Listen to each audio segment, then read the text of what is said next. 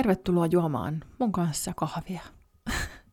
mä oon ollut vannoutunut teenjuoja, mutta mä oon nyt siirtynyt kahviin, koska mä oon ymmärtänyt, että kahvi rauhoittaa mua ihan valtavasti.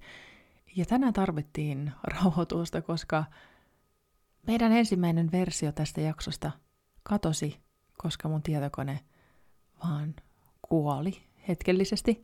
Ja jos joku sanoo, että Merkurius perääntyy niin kuin se tekee, niin mä teeskentelen, että mä en kuule sitä. Ja, ja, ja tämä oli vaan tällainen um, kummallinen sattuma, vaikka me ei sattumiin uskotakaan. Mutta tänään puhutaan aiheesta, joka on jotenkin iso, jännittävä, pelottava ja varmasti vaati sen, vaatii kahvin rauhoittavan vaikutuksen. Nimittäin tervetuloa kuuntelemaan ensimmäistä jaksoa Soturin merkki nimellä tätä podcastia, joka ennen tunnettiin sisäisenä johdatuksena. Ja iso muutos, ja käytännössä toisaalta ehkä pieni muutos, mutta muutos kuitenkin. Ja mitä mä nyt oon aistinut tuolta mun äh, Instagramin privaviesteistä, niin monet meistä kaipaa vähän tökkäystä ja tuuppausta siihen, että hei, muuttuminen, se on ihan sallittua. Näistä jutuista puhutaan tässä tämän kerran jaksossa, ensimmäisessä soturin merkkijaksossa. Mahtavaa, että olet mukana. Lähdetään syvemmälle jakson uumeniin ja kaikkea sitä ihmeellistä ja taianomaista.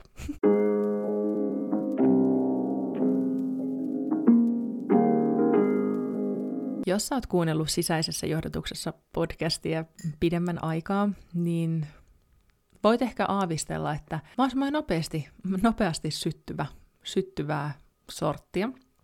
Ja kun mä mietin itse asiassa sitä, niin tämä, mitä nyt täällä meikäläisen päässä työhuoneella on tapahtunut viimeisen kuukauden aikana, niin on lopputulosta asioista, mitä on tapahtunut oikeastaan jo viimeisen kuuden kuukauden aikana, puolen vuoden aikana.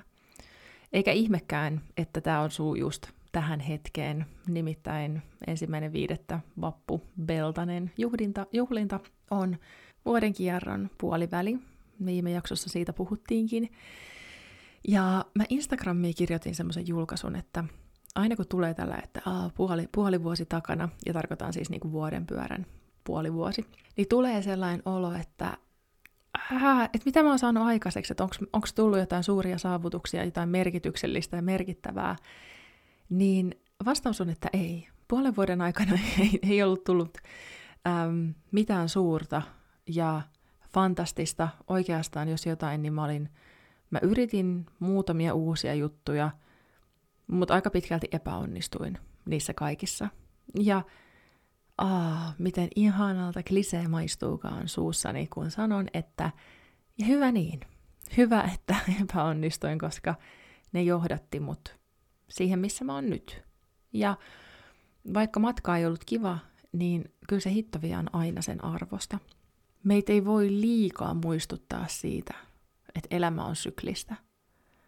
Meillä tulee alamäkiä ja meillä tulee ylämäkiä. On ne sitten sun mielestä hyviä vai huonoja tai, tai ei mitään. Niin me tiedetään, että liike ei lakkaa koskaan.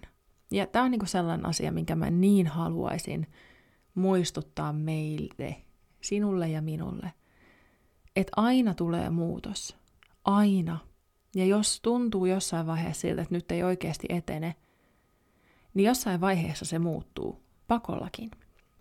Ja tässä tullaan siihen, että jos sua kutsuu tehdä joku muutos, niin please kuuntele sitä kutsua. Sun ei välttämättä tarvitse tehdä sitä, jos se tuntuu pelottavalta, mutta meille, meille tulee sitä johdatusta, jotta me tartuttaisiin siihen. Ja se, että me tartutaan johonkin mahdollisuuteen, voi olla just se juttu, mikä nyt käyttää sen muutoksen liikkeelle. Tämä kaikki lähti tavallaan siitä, kun mä tein jakson herkkyydestä, mä tein jakson empatiasta. Joo, se oli empatian myrkytysjakso. Ja se jotenkin pisti niinku rattaita pyörimään.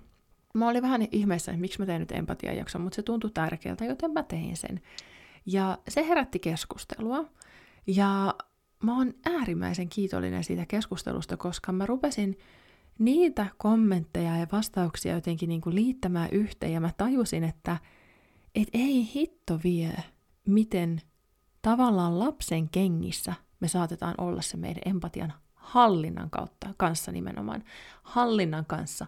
Me ollaan järjettömän hyviä aistimaan toisten ihmisten tunteita, tiedostamaan niiden kokemuksia ja jotenkin samaistumaan. Me ollaan ihan sairaan hyviä siinä, mutta siinä me ei olla hyviä, että me jotenkin rajattaisi sitä, että me määriteltäisiin, milloin me halutaan käyttää, ja se, että me oikeasti hyödynnetään se, se, se meidän lupa, että meillä on lupa sulkea tämä meidän kykymme ja valita, milloin me sitä käytetään.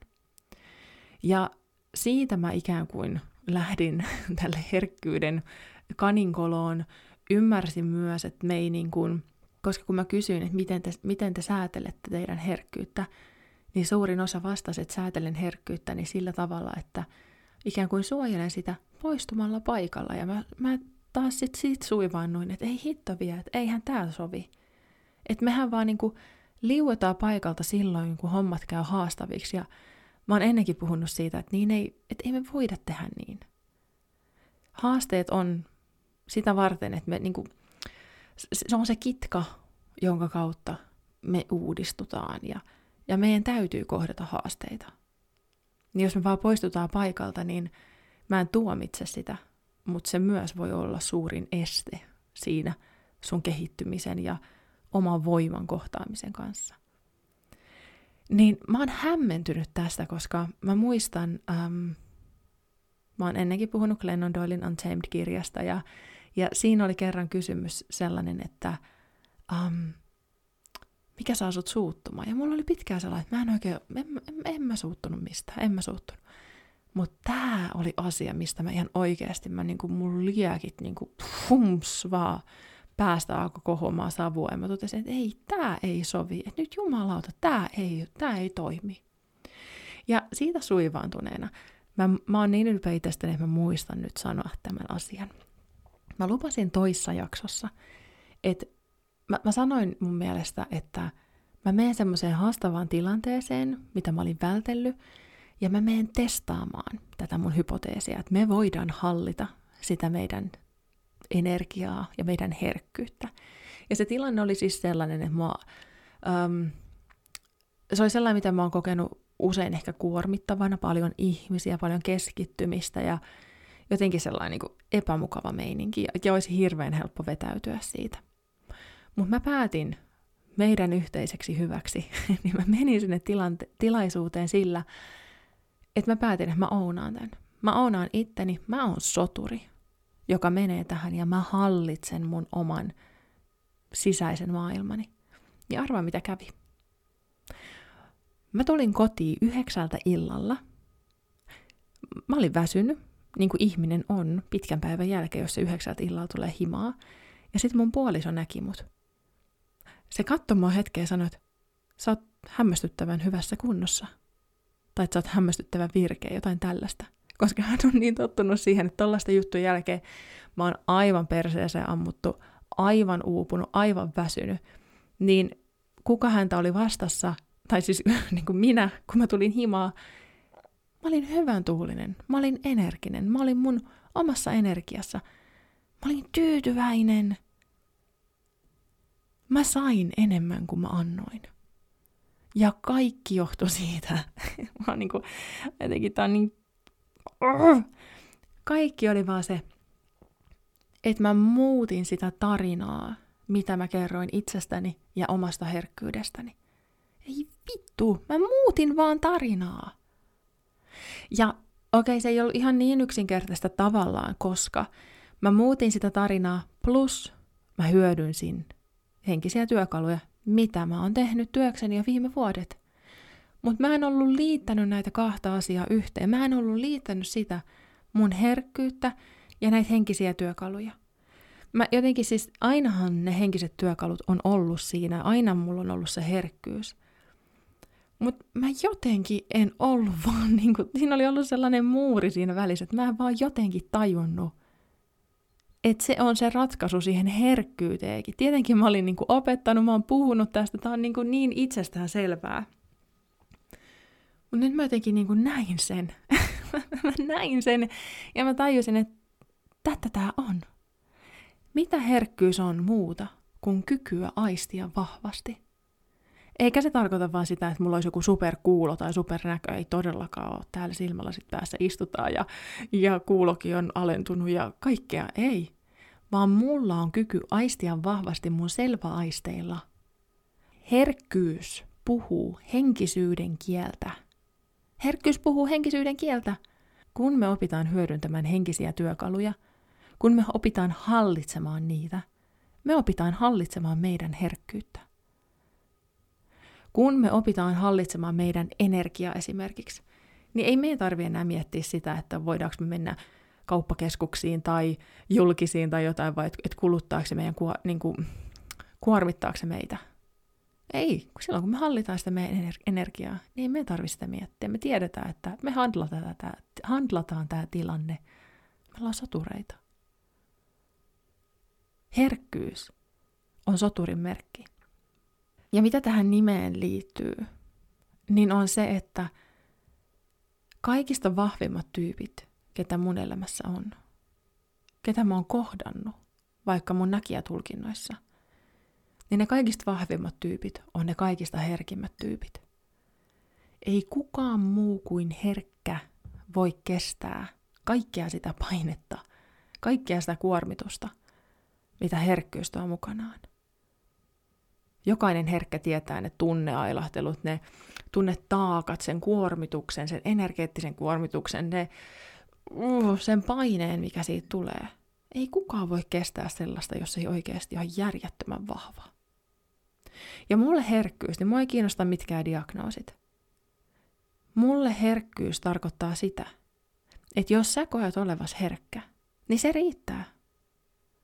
Jos sä koet, että sulla on herkkyys, joka tuntuu vahvasti, vaikuttaa suhun vahvasti, niin silloin sä oot herkkä.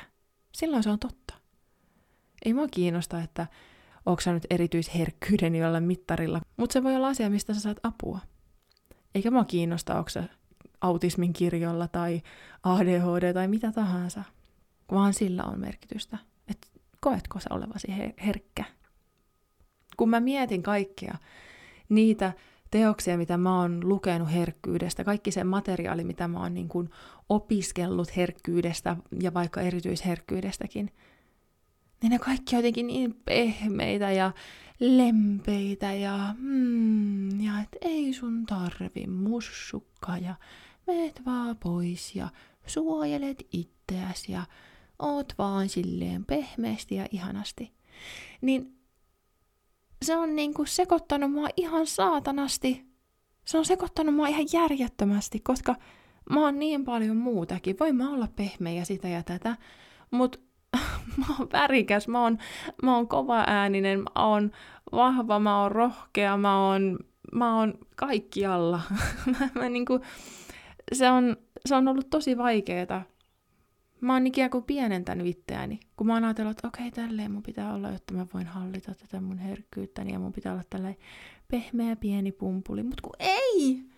En mä oo! En mä oo! Mä tykkään sotureista, mä tykkään valkkyyrioista, mä tykkään miakkailusta, kamppailulajeista, nyrkkeilystä, painonnostosta, metallimusiikista. Mä tykkään siitä kaikesta. Niin on ollut ihan järjettömän vaikea niin kuin löytää itseään ja jotenkin olla rehellinen itselleen ja samalla rehellinen sille herkkyydelle. Ja, ja tämä nyt on mun yhden ihmisen kipu ja ehkä myös jonkun toisenkin kipu, ettei niinku samaistu siihen mielikuvaan, mitä herkkyydestä annetaan. Mutta vaikka sä samaistuisit niihin pioneihin ja niihin vaalean violetteihin ja vaalean punaisiin kuvituksiin, niin silti mä haluan haastaa sua siinä, että sä tiedostat, että sinä olet sun herkkyyden hallitsija. Sun herkkyys on kuin villipeto, joka haluaa tulla hallituksi sinun toimestasi. Se haluaa palvella sua. Se haluaa suojella sua. Mutta niin pitkään kun te ette puhu yhteistä kieltä ja keskustele, niin te ette pelaa yhteen välttämättä sen sun herkkyyden kanssa. Mm, te ette pelaa yhteen sun herkkyyden kanssa. Herkkyys puhuu henkisyyden kieltä. Ja siinä hetkessä, kun sä opit puhumaan henkisyyttä niillä henkisillä työkaluilla, niin sä opit ymmärtämään sun herkkyyttä.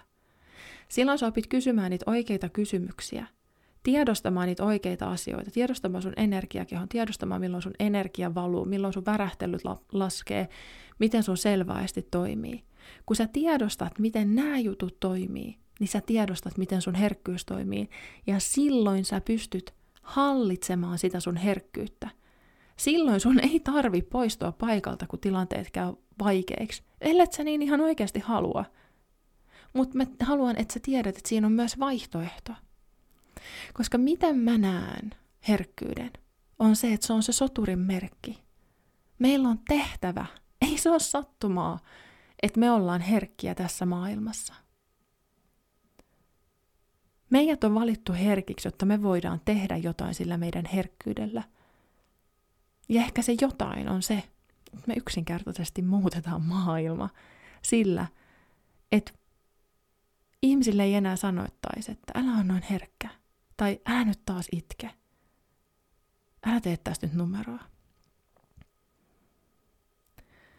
Vaan oikeasti kysyttäisiin, että hei, miten sä aistit tämän asian? Miten sä koet nämä energiat? Mitä sun mielestä me voitaisiin tehdä tässä paremmin?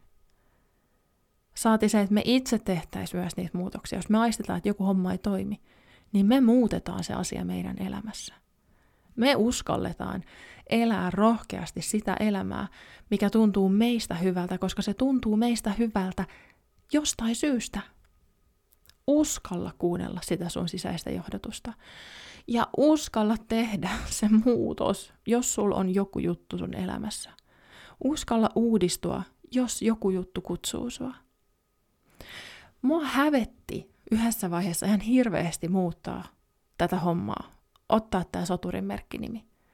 Ja mä haluan, että sä tiedät, jos et sä jo tiennyt, niin mulla oli podcast ennen sisäistä johdotuksen podcastiakin. Sen podcastin, mun ensimmäisen podcastin nimi oli PS Olet huikea. Ja se löytyy vieläkin Spotifysta ja varmasti Apple ja Google podcasteistakin.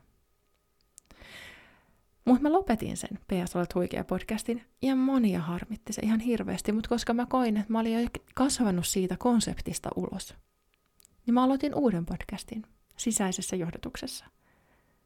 Ja mulla oli pieni häpeä siitä.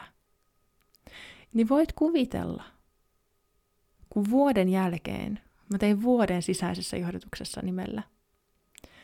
Ja tulee taas se fiilis, että mä haluan tehdä jotain uutta, mä haluan tuoda tähän jonkun uuden elementin. Ja kuitenkaan tämä kokonaisuus ei muuttunut niin paljon, että mä olisin aloittanut ihan alusta. Mutta mun piti oikeasti miettiä, että saaks mä tehdä näin. Ja on käsittämätöntä, miten paljon me kuitenkin ihaillaan niitä tahoja, jotka uudistuu. Ihan vähän aikaa sitten tutustuin Taylor Swiftin maailmaan ja niin kuin ymmärsin siinä sen, että ja jos mä oon väärässä, niin olen pahoillani. Mutta tämä mielikuva nyt toimii niin sika hyvin, niin mä kerron tämän. Mä oon ymmärtänyt, että Taylor Swiftin jokaisen, jokainen albumi, jokainen levy on uudella teemalla, että Taylor ikään kuin uudistaa itsensä jokaisen levyn välissä – ja fanit rakastaa sitä. Sitä on se, että joo, wow, Taylor on taas jotain niin kuin, uutta näkökulmaa tuo, ja se on niin kuin, siistiä. Ja sitten samalla me kielletään itseltämme niin herkästi se uudistuminen, kun me kielletään, että no en mä nyt on tällainen, että en mä nyt voi lähteä tolle linjalle, en mä nyt voi leikata hiuksia tolle, tai, tai vaihtaa pukeutumistyyliä, tai whatever, mikä ikinä se onkaan. me niin kuin, toisaalta ihaillaan ja toisaalta kauhistellaan sitä. Ja mä kuitenkin koen, että jos meille annetaan joku suunta, mihin mennä, jos meille annetaan joku mielenkiinnon kohde, jos meille annetaan joku juttu, mistä me tullaan uteliaiksi, niin se annetaan meille sen takia, että se on osa meidän sielun suunnitelmaa. Se on osa meidän polkua. Ja meille ei annettaisi niitä viestejä, niitä kiinnostuksen kohteita, niitä uteliaisuuden kipinöitä, jos siihen ei olisi joku syy. Oo itsellesi ystävällinen. Ja jos sul tulee joku fiilis, joku kutkuttava, että tämä kiinnostaa mua, niin mene sitä kohti. Ja jos se tuntuu pelottavalta, jos se tuntuu isolta, niin kysy itseltäsi, voisitko tehdä sitä jotain samankaltaista, mihin asia se vastaa se kutsu. Ja ehkä vaikka pienemmässä mittakaavassa. Kyllä sä saat kunnioittaa niitä sun inhimillisiä pelkoja ja tarpeitakin, tietenkin. Ei sun tarvitse tosta vaan niin kuin, pistää kaikkia, niin kuin, sulkea kaikkia ovia ja lähteä jotain uutta kohti, jos et sä halua. Mä en, mä en pysty siihen. Mutta e, kontrastien kautta esimerkit. Mikä sua kutsuisi just nyt? Mitä sä haluaisit tehdä just nyt? Voisitko olla rohkea tehdä sitä? Tai mennä sitä kohti jotenkin? Mä oon niin onnellinen, että mä valitsin olla rohkea ja muuttaa tämän podcastin nimen soturin merkiksi. Koska tämä tuntuu hyvältä. Tämä tuntuu siltä, että on aitoa, tämä on rehellistä ja tämä on sitä, mitä mä oon nyt. Ja mä oon sellainen tyyppi, jonka tehtävä on todennäköisesti koko ajan vaan aina uudistua. Ja voi olla, että vuoden päästä meillä on jotain uutta. Voi olla, että jos vuoden päästä musta tuntuu, että tämä herkkyys, rakkaus, herkkyys, sy- sydän, henkiset ö, taidot ja kyvyt, niin jos se onkin ammennettu tyhjiin, niin sitten se on sen asian ongelma. Mutta tähän, me, tähän asti sen elämäni perusteella voin sanoa, että mulla on jatkuva tarve uudistua ja tehdä jotain uutta. Niin miksi mä kapinoisin sitä vastaan? Miksi mä kapinoisin itseäni vastaan? Miksi mä kapinoisin mun sisäistä johdotusta vastaan? Jos samalla se on nimenomaan se asia, minkä mä oon kokenut, että se tekee musta vahvan. Ja se antaa mulle luvan ottaa mun oma paikkani, mun oma tilani tästä maailmasta ja hengittää vapaana. Olla se soturi, jotka mut on herkkänä ihmisenä merkattu ja lunastaa se paikka.